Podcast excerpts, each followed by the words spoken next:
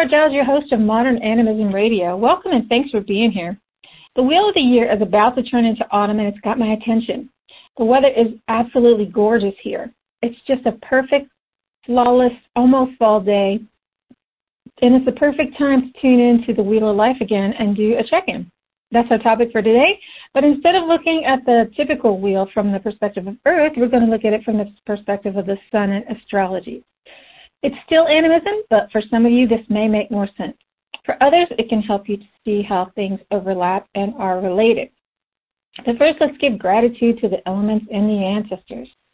Acknowledge and thank the lovely earth for our home, our bodies, the harvest that will feed us through the winter, stability, a strong foundation, and all the sensuous things that make life in the physical body what it is. Acknowledge and thank the air for the ability to think with detachment, communicate clearly, be inspired, and share our ideas with you. Acknowledge and thank fire for warmth, life, purification, desire, and the drive to get up and go, make, create, and do things with our lives. Acknowledge and thank water for making life on this planet possible, for rem- reminding us to flow, for guiding us through our emotions, and for taking us into deep places to stimulate, scare, and help us grow.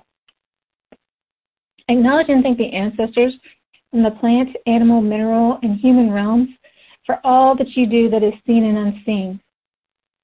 I've been the recent recipient of many blessings, so I want to acknowledge that publicly. Thank you so much for all that you've done and continue to do. I'm deeply grateful and humbled by the magic that goes on beyond behind the scenes. Also want to thank all of you for tuning in. You know, speakers, listeners, it's about reciprocity, goes hand in hand. Without you, there'd be no reason to talk. So we're a great team. Thanks. If you benefit, you help us um, grow by sharing our podcast and donating to the program at buymeacoffee.com forward slash pan society. okay, so we have a bunch of podcasts now on the Wheel of Life. So, you know, why do we need one more? Um, actually, I find it a stimulating topic, and if you find it a stimulating topic, be sure to catch the others if you aren't if you weren't around when they were originally posted. This one um, today is about the astrological wheel of life, and this one is every bit as rich as the Earth wheel of life. In fact, there are lots of correspondences here that are great to know if you work magic or if you just want to make the seasons or lunar cycles more holistic and meaningful. I'm not sure how I'm going to get into uh, all of that, but I really just want to talk about how the sun cycles. So don't worry, you don't have to be an astrologer. I'm not an astrologer, and trust me when I tell you that an astrologer can tell you a lot more than I can. So I'm going to keep it super basic, and hopefully anyone can follow along and understand. It's a really good way to make this practice um, practical is to do moon rituals, checking in with the energy of the moon. I do this rather than using what's happening seasonally because it's not always the same from year to year or place to place. We have a virtual moon circle now because of COVID, and I might be in the strawberry moon. Meanwhile, somebody else has no strawberries. Or maybe last year I had strawberries at this time, but now I don't. So it's not all that accurate a way to stay in touch with the seasons or the energies. Astrology works for everyone. But do you. Whatever works for you is fine. Okay, so there are 12 signs of the zodiac that make up the astrological wheel of life, and they're each about 30 days long. Since it's a wheel, there's no beginning and truly no end, but we say that it begins in the spring with Aries. The whole wheel itself can represent the entirety of human experience. So even though everyone was born under a certain sun sign, the whole sky is within us. We're also born under a moon sign, a rising sign, and the placement of the planets influence our nature and potential. So knowing where all the planets were when you were born will give you the best picture of you. Knowing where the planets are today will give you a good picture of where the overall energy is today. So you can use this specifically for you or for looking at where the energy in the universe is at any given time. Each of these 12 signs has both constructive and um, or desirable traits and destructive or undesirable traits.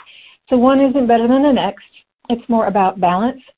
So each one is either masculine or feminine, and everything in the universe has gender, and so does the sign. For that balance, we have a masculine sign followed by a feminine sign. And each sign has a balanced partner across the wheel. Uh, and this makes more sense if you're looking at it visually. But for example, Sagittarius is a masculine fire sign. It's balanced by Gemini, Gemini, which is a masculine air sign. These people tend to make really good romantic couples too because of that balance. The Pisces is a feminine water sign that shows up in the spring. Virgo is a feminine earth sign that shows up six months later in fall. So there's lots of ways that this wheel balances itself out. It says, let's put this wheel in motion. Like I said, it starts with Aries, and this is where the soul unites with the body and comes into physical being. It develops an ego and begins to understand itself as a separate being. So the first time around the wheel, we're moving from being one with everything to a physical separate being. No offense to Aries people out there, but think about what it's like to be a toddler. Just figuring out that you have a voice, you have a will, and you can make things happen. So, especially that like terrible two stage where they're just getting into your independence, that's Aries. It's a fire sign. It's all about go, go, go. Impulsiveness, self expression, being assertive, forceful, bold, urgent. Aries has lots of courage. They can take initiative, be good leaders, and have a knack for survival. On the other hand, they can be aggressive, selfish, passionate, egotistical, and foolhardy. They're not known for being subtle. They tend to be what you see is what you get kind of people. And they can have no filter, like toddlers. So the symbol for Aries is the ram, and they like to charge ahead. They can be persistent and headstrong. They like competition and they want to win. They're not the greatest at being team players because of all these qualities. So Aries is about independence. Aries can be quick-witted and quick to make decisions. They're not detail-oriented people, but they're usually easy to be around because they don't really do moodiness or go too deep into things. Again, thinking of that toddler energy. Aries generally has a childlike naivete that takes the edge off and makes them approachable. This is somebody who works hard and plays hard. They can have problems with follow through, though, and finishing things. Think of toys abandoned by a toddler. excitement, danger, and those kinds of things are very alluring to an Aries.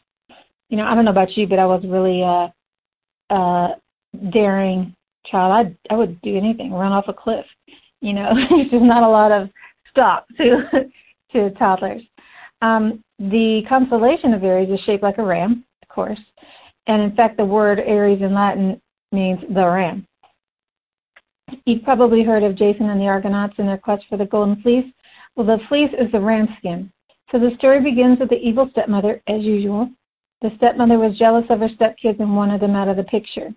So she contrived to create a famine in the land. Then her husband, the king, sent a man to consult with the oracle in Delphi for a solution. And Ino, the stepmother, bribed the man to say that the king needed to sacrifice his children to save the people. And the real mother sent a golden ram to rescue the children. And as they were flying over the sea on the ram, the girl child fell, and the place where she fell is named after her, so Hellespont. And the son, Phrixus, made it safety to made it safely to Colchis. In gratitude, Phrixus sacrificed the ram to his gods and gave the golden fleece to the king, Aetes. And Zeus immortalized the ram's courage by placing him in the heavens. So that's how Aries got there. And now you can see the bravery and courage of Aries. So when the sun is in Aries, look for this type of energy trying to come out in you.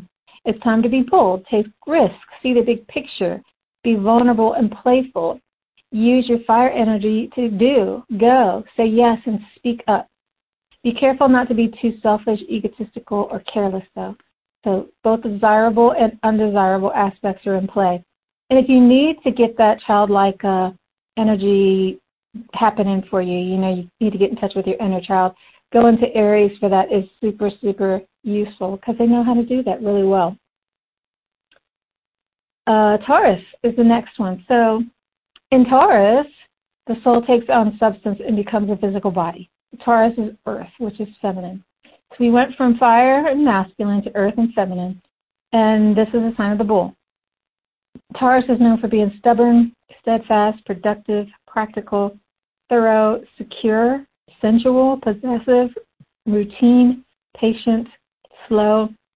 hedonistic, materialistic, self indulgent, and surrounded by beauty. This energy tends to be risk averse and can get stuck in a rut like all earth signs. On the other hand, they're very reliable, devoted to duty and obligations, and just overall loyal. They have lots of stamina and tend to be conventional, but are fun when it comes to enjoying music, good food, the arts, the sensuous, beautiful side of life. Taurus tends to accumulate wealth because of their slow, plodding nature. They do well with planning and organization. It's a really good blend, blend I can't talk today, blend of practicality and artistry. So Taurus can be opinionated and inflexible, jealous, and slow to forgive. And there is a story about how this bull got up in the sky, of course. It's the story of Zeus and Europa. Maybe you've heard it. If you know nothing else about Zeus, you know that he was a cheating womanizer.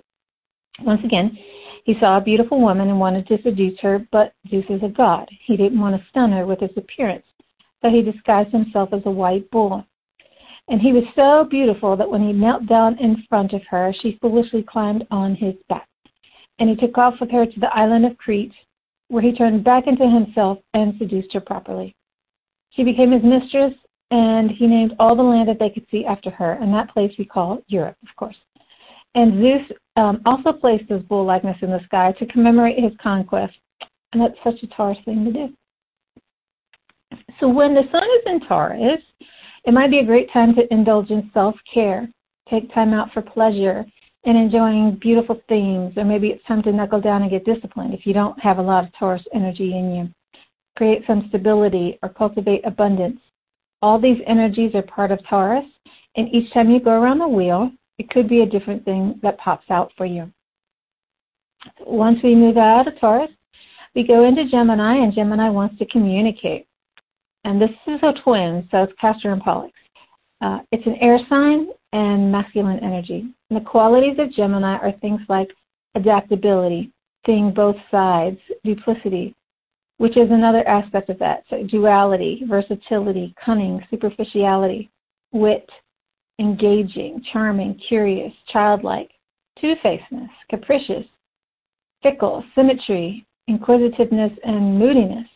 This is a sign that's most likely to be characterized as two-faced or bipolar because Gemini has two faces or two people, twins. So you never know which one you're going to get. Gemini is chatty and youthful. They like practical jokes and they always tend to be busy. They don't like admitting that they're wrong. Uh, they do like to be stimulated and can be easily distracted. They generally have tons of ideas but are short on follow through unless you've got some earth there in the chart somewhere. The Geminis can have a hard time with emotions and can do a lot to escape from them. So, as I said, the twins in the sky represent Castor and Pollux, and these are the son of Leda. So, one was fathered by Zeus, the other by her mortal husband, the king of Sparta. And the two twins had a lot of great adventures in Greek mythology. Among them is that they fought with Jason and the Argonauts for the quest for the Golden Fleece. And during a storm that threatened to sink their boat, um, they, with the help of the Argonauts, um, got through that little little challenge. So when they died, Zeus placed the constellation Gemini in the sky to honor them. So it's seen as a sign of good luck to sailors. And when the sun is in Gemini, the first thing you probably want to pay attention to is your communication. Or it could be time to shapeshift or stop shapeshifting if that's your default. So because it can work either way. Maybe it's time to make friends with your moods or different faces. So the next phase is Cancer, and Cancer wants to nurture others. This is a feminine water sign represented by the crab. Think of what crabs are like. They have a hard shell and can be defensive, sure, but like all water signs, they are deeply emotional. They swim in those waters. And they're um, natural nurturers who can be vulnerable, clingy, tenacious, ambitious, moody, protective, touchy, clannish, shrewd, insecure, nostalgic, sentimental, manipulative, compassionate, tough, prickly, and full of self pity. So you see how versatile any sign can be? Like Gemini, Cancer can be prone to mood swings. It's because they care so much and feel so much for others that they can be out of touch with their own feelings. They're highly intuitive and fiercely protective and deeply insecure. So let's check out the story about the crab in the sky. You all know Hercules, right? Well, Hercules killed his wife and kids after his jealous stepmother Hera drove him insane. Hercules wanted to do penance, but jealous Hera stacked the deck against Hercules, like over and over again. It's really insane how crazy she is. Um, and she did this by making the task almost impossible. So you may have heard of these. They're called the 12 labors of Hercules. Well, one of them was to kill the Hydra, which was a um, fire breathing monster with a lion's head and the body of many snakes, which was sent by Hera to torment Hercules' hometown. So she started it, and she's like just provoking the whole time. And the problem with uh, trying to kill him is that every time you chop off one of the heads, two grew back in its place. Okay, so if that were not enough, Hera created another obstacle by sending a crab to distract Hercules by biting his foot. So he's here trying to fight the Hydra, and the crab's biting his foot. Hercules eventually does prevail, and to remind Hera of her failure and to commemorate Hercules' victory, because um, Hercules' father, Zeus, put the crab in the sky. So Hercules is, is a uh, uh, love child. So needless to say, Hera didn't like him too much. Um, so when the sun is in Cancer, it doesn't show in this story, but it's probably time to nurture yourself. Let someone else nurture you or tend to your emotions. Leo, so we're back to fire again. Um, so those first uh, first three, is it three? Yeah, first three um, represents childhood, and now we're back to fire again. We're going to the next phase, which is adulthood, and Leo wants to lead. Leo is a fire sign, so we're cycling through the elements a second time, and it's masculine. The symbol for Leo is the lion, and his key phrase is "I will." You can imagine that, you know, king of the what is it? King of the animal kingdom? I'm not sure. King of the forest? Well, Leo is the king anyway. Uh, Leo's affectionate, wants recognition, is loud and likable. Think of the big lion's mane. They can be showy, regal, childlike, cheerful. So that's that childlike again, the fire sign. Um, conceited, opinionated, naive, overbearing, benevolent, lazy, courageous, dramatic, sincere, strong willed, energetic, domineering, dignified, impatient, warm, unrelenting, and a bit of a show off. And the lion in the sky is the Nemean lion. You may have heard of him. He was in the forest of Nemea, eating animals and sometimes people, so he had to go. He was a nuisance. Unfortunately, his hide was so tough that nothing could pierce it. So Hercules is tasked with this as one of his twelve labors.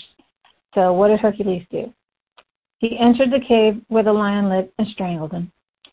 Hercules skinned him and began wearing his pelt. So you may have seen, if you ever see a picture of Hercules with the lion pelt around him, that's that's where it comes from. So Hera wanted to humiliate Hercules and make him lose his father's love, but Zeus was so impressed that he put the lion in the sky to show Hercules' bravery. And that's actually another Leo keyword is bravery. So when the sun moves into Leo, it's time to show up, be seen, lead, and those kinds of things.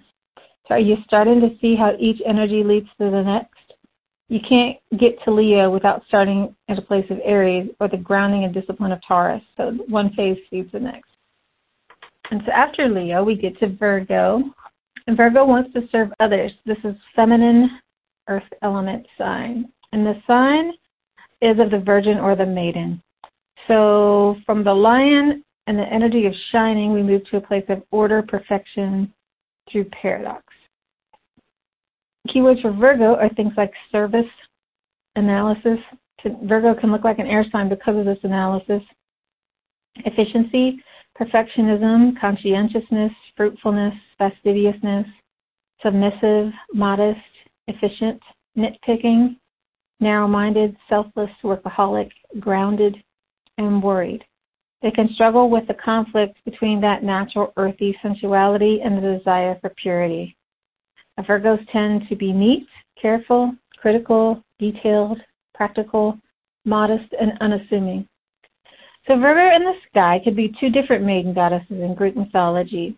Um, probably the the most likely fit, the best one is Persephone. Um, and Persephone was kidnapped by her uncle Hades, who was god of the underworld. He wanted to make her his wife, but Persephone wouldn't even speak to him. So now mom, Demeter, was searching all over for her daughter, needless to say. Uh, enough is enough after a while, and Persephone's dad, Zeus, told his brother, Hades, that he had to send Persephone back. Unfortunately, they had this tricky law that said that if you feed someone, they are a guest, not a captive. And since Persephone had eaten six pomegranate seeds, she had to stay. In her grief, mom withheld her fertility from the earth, and the crops started to wither and die. So this is the explanation of why we have seasons. And Zeus stepped in and order to compromise. So Persephone would spend half the year with her mom and half with her husband. And during the time that Persephone was in the underworld, nothing grew. When Persephone came back, everything blossomed again. So the relationship between mother and daughter of those who are death and rebirth, and interconnection and interdependence, hence the service. And this one can be confusing because we think of the virgin as someone who has not had sex, but the old meaning in many languages is just maiden or young woman or unmarried woman. So this could even include unmarried mothers. So it's another way of saying a woman who is free and unattached. She's self possessed and lives by her own morality and integrity rather than socially imposed rules. So when we see the paradox of Virgo in things like fertile or barren, maiden and mother, virgin and whore, it's all in this sign. And I love this because there are so many things in animism that aren't black and white. It's not either or, but and. So while Virgo might like perfection, life's not perfect. It's messy. You got to get out there and live it, and the process of living creates mistakes. And this desire for perfectionism is the catalyst for the change and service that Virgo is so good at. So when the sun appears in Virgo, it could be a time to be of service, come to a place of acceptance with paradoxes, or be your own person and live within your own integrity. I love that. Probably because I'm a Pisces, which is the other side of the wheel, so it's balanced by this Virgo energy. And from Virgo, we go to Libra, and Libra wants to be in relationship with others. This is about learning to compromise and adapt. This is an air sign. It's the only non-animate object in the sky. Isn't that kind of weird? that's yeah, that's just kind of mind-boggling to me. Um, it's the scales, and this energy is about balance, and this makes sense because the sun is in Libra at the autumn equinox, right? And even though air is a masculine element, this sign is one that can be said to be androgynous because each one of each side of the scale, there's you know there's two scales to balance. One is masculine, one is feminine, so they balance each other out. So the key phrase for Libra is I balance. No surprise. Keywords for this sign are things like adaptable, impartial, balanced, peaceful, polite, reasonable, cooperative, relational, diplomatic, harmony, you can see these things are all related. So Libra is also frivolous, indecisive, self-absorbed, insecure, and judgmental. In order for the scales to balance, you have to use discernment and judgment. And for that, we go to the myth of the judgment of Paris. So these are all famous ones you probably heard. And in this story, Hera, Athena, and Aphrodite were all arguing over who was the most beautiful. Hermes, the trickster, gave Paris an apple to give to the one that he chose as most beautiful. And Paris isn't stupid. You know, he knows that no matter who he chooses, it's going to be a bad thing. So he offers to split the apple into three pieces, one for each of them. But Zeus would not allow that. And the goddesses insisted that there be no backlash regardless of Paris' choice, and they all tried to bribe him with gifts. So Hera offered him riches and power. Athena offered him victory in battle. And Aphrodite told him that she's She'll give him the love of the most beautiful woman in the world if he picked her. So, of course, that's what he did.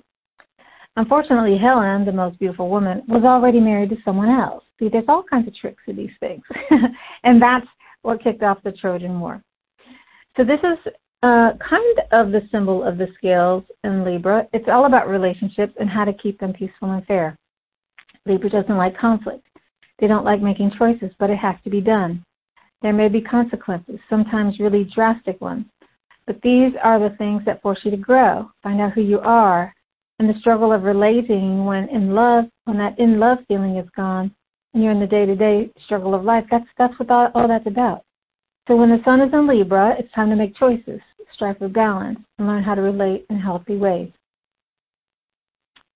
Uh, and the next one is Scorpio. Scorpio is about destruction and rebirth. So after you've got that uh, relationship down pat, you go to you're going to ruin it, tear it all apart. this is the feminine water sign with the symbol of Scorpio. So like water, Scorpio goes deep. Any of the water signs can go real deep. Um, it's emotional and moody. So after relating comes transformation through desire. And in fact, the key phrase is I desire for Scorpio. Keywords are things like obsessive, penetrating, death, destruction, creative, intuitive, jealous, hypnotic, emotional, spiritual, devoted, driven, secretive, turbulent, traumatic, transformative, vindictive, mysterious, magnetic, intense, intuitive, and creative. I really love the Greek story behind Scorpio, but I guess I should pause for a moment and say that the Greeks aren't the only ones who have stories about the constellations. They exist in mythology in many different cultures. These are just the ones I'm most familiar with, so that's why I'm talking about these. So the Scorpio story goes that Orion, the hunter, who's also in the sky, was going around killing animals for no reason. And Artemis, who is goddess of the hunt, sent a scorpion to sting him as punishment. When the scorpion was placed in the sky, it was far away from Orion so that they wouldn't battle anymore. And the moral of the story is you don't kill animals for fun.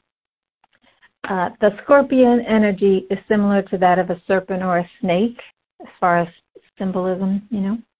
Um, nothing's good or bad, but they all get a bad rap in Judeo Christian culture because of their association with death. The creatures who are close to the other world and animism are generally seen as sacred because they either usher people to the other side or are very close to it. So, yeah, they're really spiritual. Um, Scorpio energy is wild, dark, exciting, dangerous, transformative.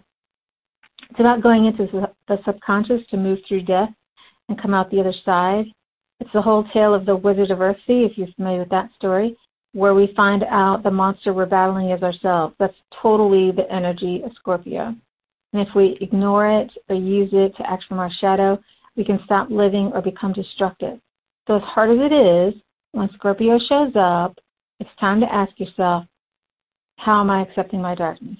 Or am I accepting my darkness? You know, what needs to die? What needs to transform? How can I go deeper? Those types of questions. And after swimming in the deep waters and transformation through desire comes Sagittarius quest for meaning. So now we're on the third leg of the wheel. We're hitting that fire again, and now we're going into uh, old age and um, maturity, adult, past, past adult. You know, you know what I mean. um, Sagittarius is a masculine fire sign. The symbol is the archer. It's actually Chiron, a centaur archer, and he wants understanding. You know, what does it all mean? So Chiron's philosophical, open-minded, straightforward, optimistic, scholarly, bold, athletic, expansive, magnanimous. He's a master teacher. He's inspirational, enthusiastic, exploring, and freedom-loving.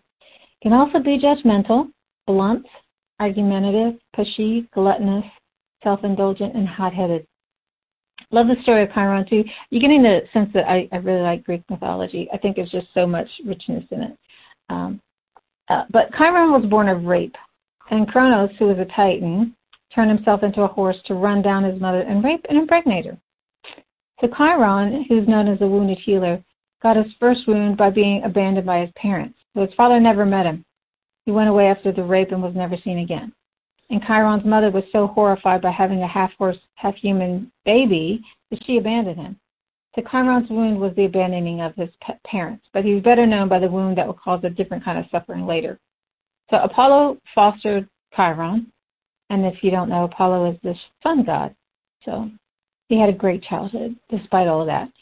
And um, Apollo taught him many things, including the healing arts.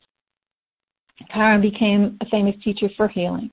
And one day Hercules was being his clumsy self and accidentally pricked Chiron with a poison arrow.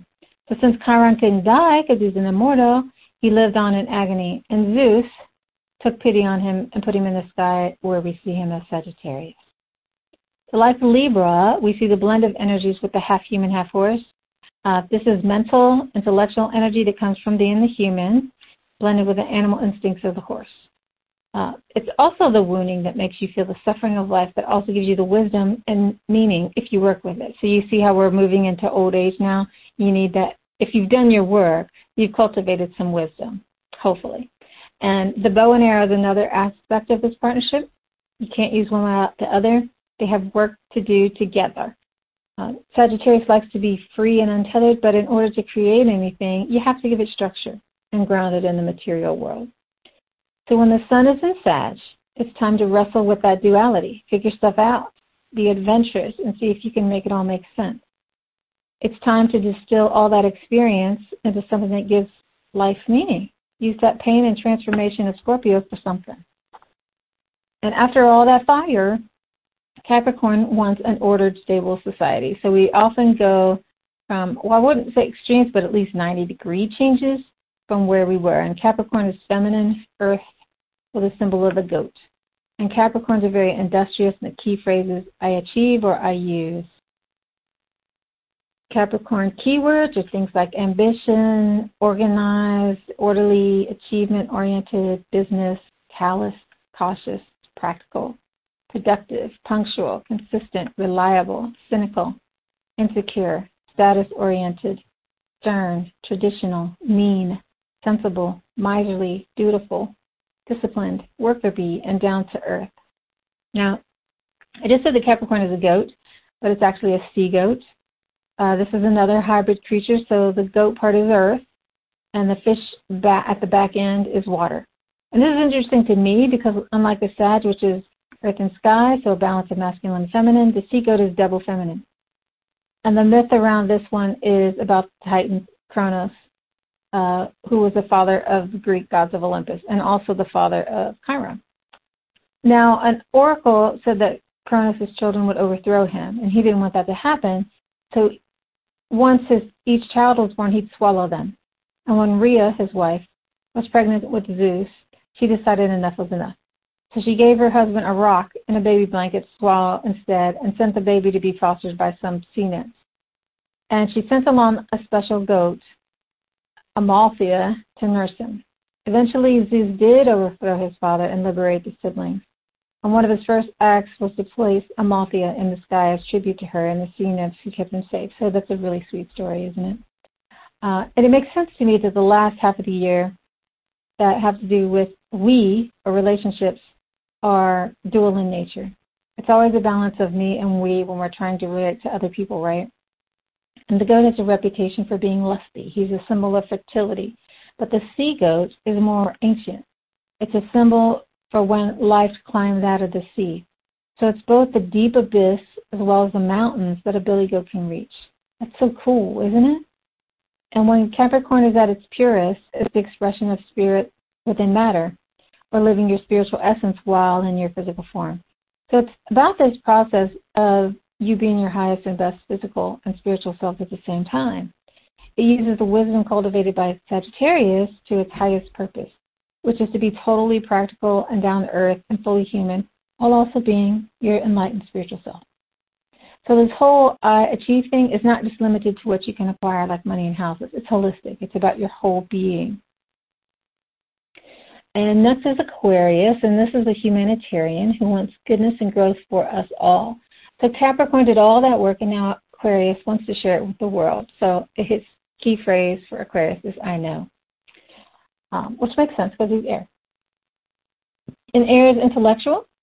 Uh, other keywords are individualistic, humane, progressive, logical, scientific, independent, social, loyal, loving, intuitive, impersonal, radical, rebellious, impractical, cold, eccentric, honest, original, unconventional, technology and friendly. Technology is kind of like thrown in there.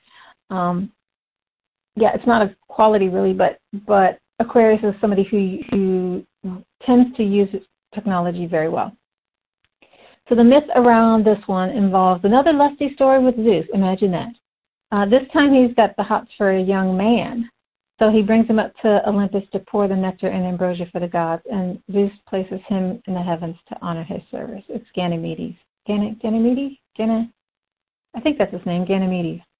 Um, so, how does that story relate to the desire for goodness and growth in mankind? Well, for that, we go back to the flowing waters of Aquarius, which is actually a river, river of something more like prana or chi than water.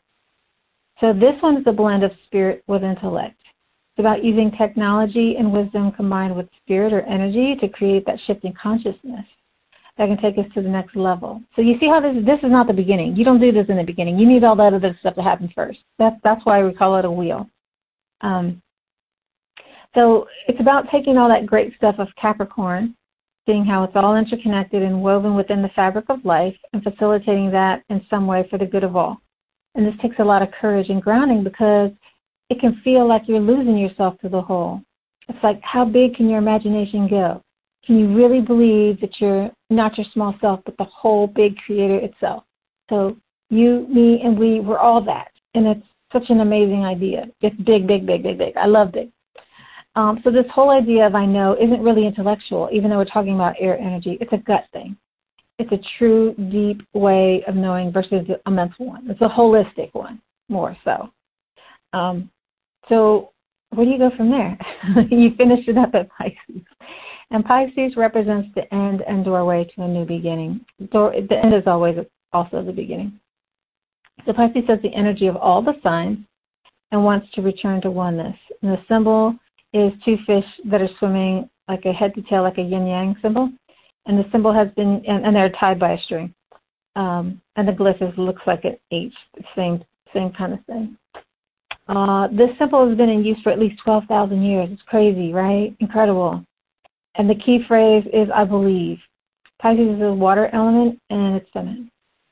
The key words are compassionate, caring, empathetic, understanding, introspective, feeling, charitable, intuitive, receptive, creative, imaginative, moody, pessimistic, unrealistic, artistic, spiritual, selfless, healer, timid, indecisive, bipolar, gives to get, and so manipulative. Um, there are lots of myths about Pisces, but we're going to stick with the Greek ones. And in this story, Aphrodite and her son were being chased by a monster. And they escaped by changing themselves into fish and jumping into the ocean. They tied their tails together so they wouldn't get separated. Zeus ended up killing the monster, and then they returned to their original forms. And Aphrodite put the two fish in the sky to show her gratitude for their help. So because these fish are swimming in opposite directions, they're hard to pin down. Think of any Pisces. Do you know how they do that? You know, they're everything really. They shapeshift and they go deep into the unconscious that takes everything throughout time. Yeah, so it's, it's when you say whole and one, that's that's it, Pisces. um, it's a bit scary because it can be extreme. It can go from light to dark in a blink of an eye. So Pisces lives on the edge of sanity sometimes. It's that close to heaven and hell, too. And the challenge is to embrace it. You can't get away from what is and repressing it only makes it stronger. So Pisces is about living a dialectical life where the opposites are friendly. It's the whole idea of complementary duality. To accept that you're ultimately free yet bound. You're totally unique yet very much the same. You're separate and you're not. Sometimes you have to go a little crazy to reach the heights of enlightenment. So it's really a game of trust.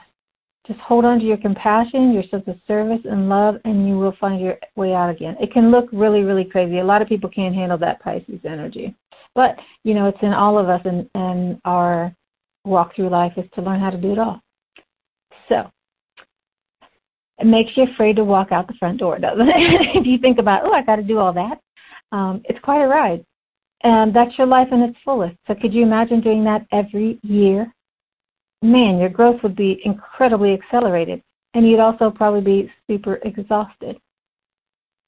There's a whole lot more to astrology than this. This is just the tip of the iceberg, but perhaps you can see that the first six signs are about the self or me, the second six are about others or we, and the last one is about oneness or completion. And that is the perfect animus tool for the journey of life, if you ask me. Could we do this in moon circles? And I can say that it helps to have others along the path with you. You get to see how it's unfolding for them. You can learn from their experiences so that you don't have to personally experience everything. Or sometimes they're a mirror for you to make sense of your own experiences or to see the things that you are missing. I hope that you're starting to see the wheel of life everywhere. It's symbolic, it's in everything. And I think the trick is just finding one or one symbol or one way of looking at it that resonates with you and committing to learning it and, and working with it. Um, it's never uh, mastered. It's always growing. It's always teaching. Um, it's it's just a really fascinating tool, and I like this one because as above, so below. So it's just so expansive and flexible, as they all are. Um, love to know what you think. That's it for this week. Um, you know, send me your comments. If you want to support, of course, send your donations online from our website at pansociety.net. At the bottom of the page, you'll see a little coffee cup. Click it. And we'll see you next week, guys. Thanks for tuning in. Bye.